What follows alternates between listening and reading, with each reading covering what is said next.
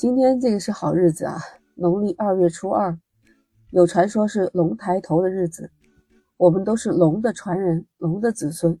那龙对我们来说就是传说中的神物，它不是生活在凡间的，它会腾云驾雾、思水不语、消灾降福。我们中国人对龙是一直都有敬意的。你会不会很好奇呀？今天真的能看到龙抬头吗？在这，我们先卖个关子。欢迎订阅收听美好电台，Lisa 在深圳向您问好。在我们国家的农村有一个传统的节日，就叫龙头节。要说这个节日，就要追溯到三皇五帝时期。在那时候，三皇五帝之首伏羲，伏羲氏这人呢，他比较重视农业，长桑、务农、耕田。他每年二月二的这一天，就开始自己一个人去理这一亩三分地。有这么一句话，就说当时的情景是。皇娘送饭，御驾亲耕，他亲自耕地，不是御驾亲征啊，征是打仗。那时候的远古时期，到后来就是我们的皇帝尧、舜、禹，他们在当王的时候，也是效仿的伏羲氏，一直到周朝周武王的时候，他也延续了这个传统的做法，而且就把它当做一个重要的国策来实行的，就是定在二月初二举行一个重大的仪式。让文武百官哦都亲自耕一亩三分地，这个就是龙头节的历史传说。还有一个说法，在武则天的时候，她当时废掉了唐朝，自己称皇帝，立朝代为周朝。据说就惹得玉皇大帝非常的愤怒，就命令了龙王三年不下雨。龙王又不忍生灵涂炭呐，你不下雨，这些农民百姓吃什么呀？所以龙王就偷偷降了一场大雨。被玉帝知道之后，就把龙王打出了天宫，压在大山之下。老百姓呢，其实就是感谢龙王给他们降雨了。为了感谢龙王的恩德呢，就每天天天都向上天祈祷。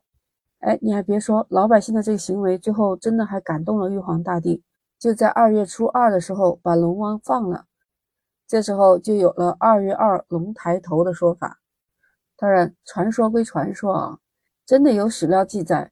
二月二作为和龙有关的节日，后来是一到元朝，有个叫熊梦祥的人写了一本《西经志》，分析的西天津的经，志气的志，里面就是记载元大都的一些风俗习惯。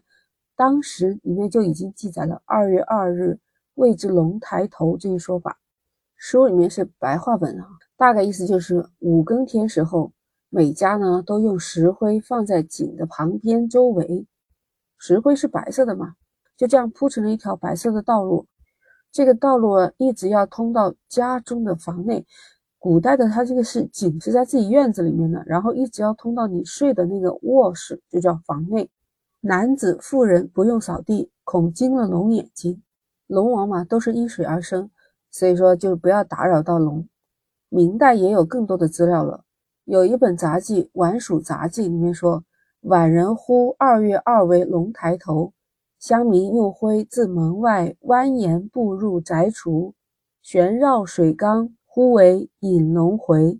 说的这个内容跟元朝时候差不多，就是用灰从门外一直蜿蜒，一直把这个灰流到了自己家的面的厨房，然后还在水缸的周围旋绕一圈，这就叫做引龙回。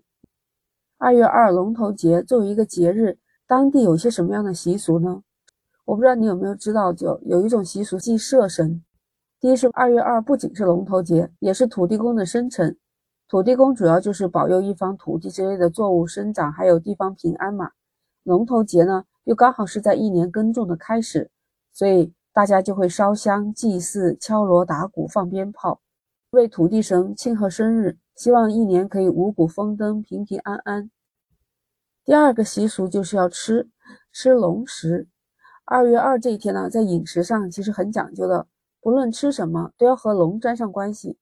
你看，像吃猪头肉就叫做挑龙头，吃面条叫扶龙须，吃水饺叫做吃龙耳，吃米饭叫做吃龙子，吃馄饨就叫吃龙眼，面条馄饨一块煮就叫做龙拿猪，吃葱饼就叫做撕龙皮。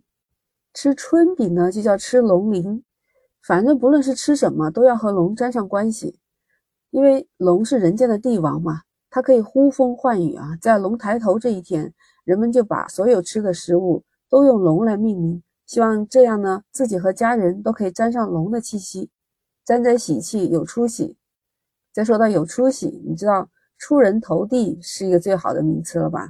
哎，这有第三个习俗就是剃龙头。哎，再就说到剃头了。一般古时候都是说正月里面不剃头不吉利嘛，正月剃头死舅舅。但是刚好在二月二之后呢，大家就要开始集中理发了，所以传说这一天孩子剃头长大以后可以出人头地，你看好吉利吧？大人理发呢可以辞旧迎新，保佑自己一年都顺顺利利。所以这个时间理发呢，就让自己心情也舒畅，还能图个吉利。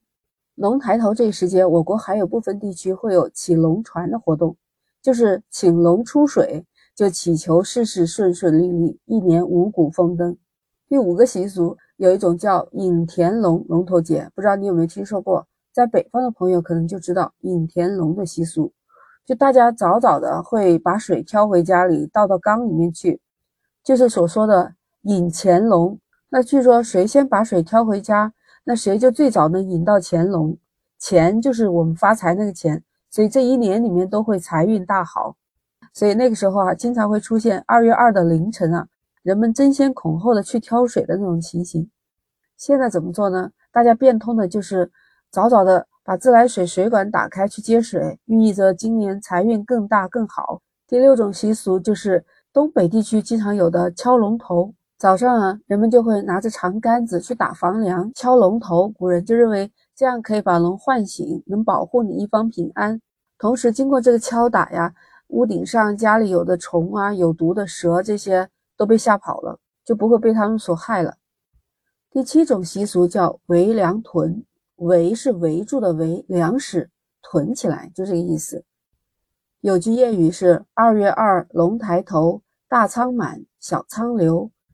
一听就是人们期望将来这一年粮仓里面粮食满满的。在北方地方啊，人们早上一起来就会在灶锅底下掏一把草木灰，用草木灰在地上画出一个又一个的圆，然后把粮食就放在中间，祈求今年大丰收。最后一种第八种习俗呢，有熏虫。民间谚语说到：“二月二造房梁，蝎子蜈蚣无处藏。”到了二月二之后。很多的昆虫啊，包括有毒的那些虫就要开始出动了。那为了避免被毒虫伤害，大家就开始包括摊烙煎饼啊，燃烧熏香，哎，做这些事情就是希望凭借这个烟气能够把这些毒虫驱赶掉，保佑自己平安。哎，说了这么半天，你说今天已经二月二了，能不能看到龙抬头啊？还是只是一个传说啊？专家有说了。天文科普的专家说，今年的龙抬头会发生在晚上十点前后，那真的能看到二月二龙抬头了哦。今天聊了这么多习俗，不知道你们那儿过龙头节是怎么过的呢？我们国家的很多传统的民俗还有被保留下来吗？Lisa 在深圳，我想说，在深圳城市里面可能看不到这些特别农村的一些习俗，但是有一点我是知道的，就是二月二龙抬头去剪头发，小孩大人都去剪，图个吉利。但是呢，有一点就是理发店人太多了，大家都是赶到这一天去理头发，而且这一天还涨价。那到了现代生活这么忙碌、这么紧张，大家愿不愿意去排队等候剪头发呢？如果是你，你今天会去剪头发吗？欢迎在评论区留言。那我们今天就聊到这儿。如果你喜欢，点赞、订阅、关注美好电台，下一次你就很容易找到我了。那我们下期再聊，拜拜。那你说：“今天真的能看到龙抬头吗？据说今天晚上真的可以看到。为了图个吉利啊，把能吃的东西用龙来命名，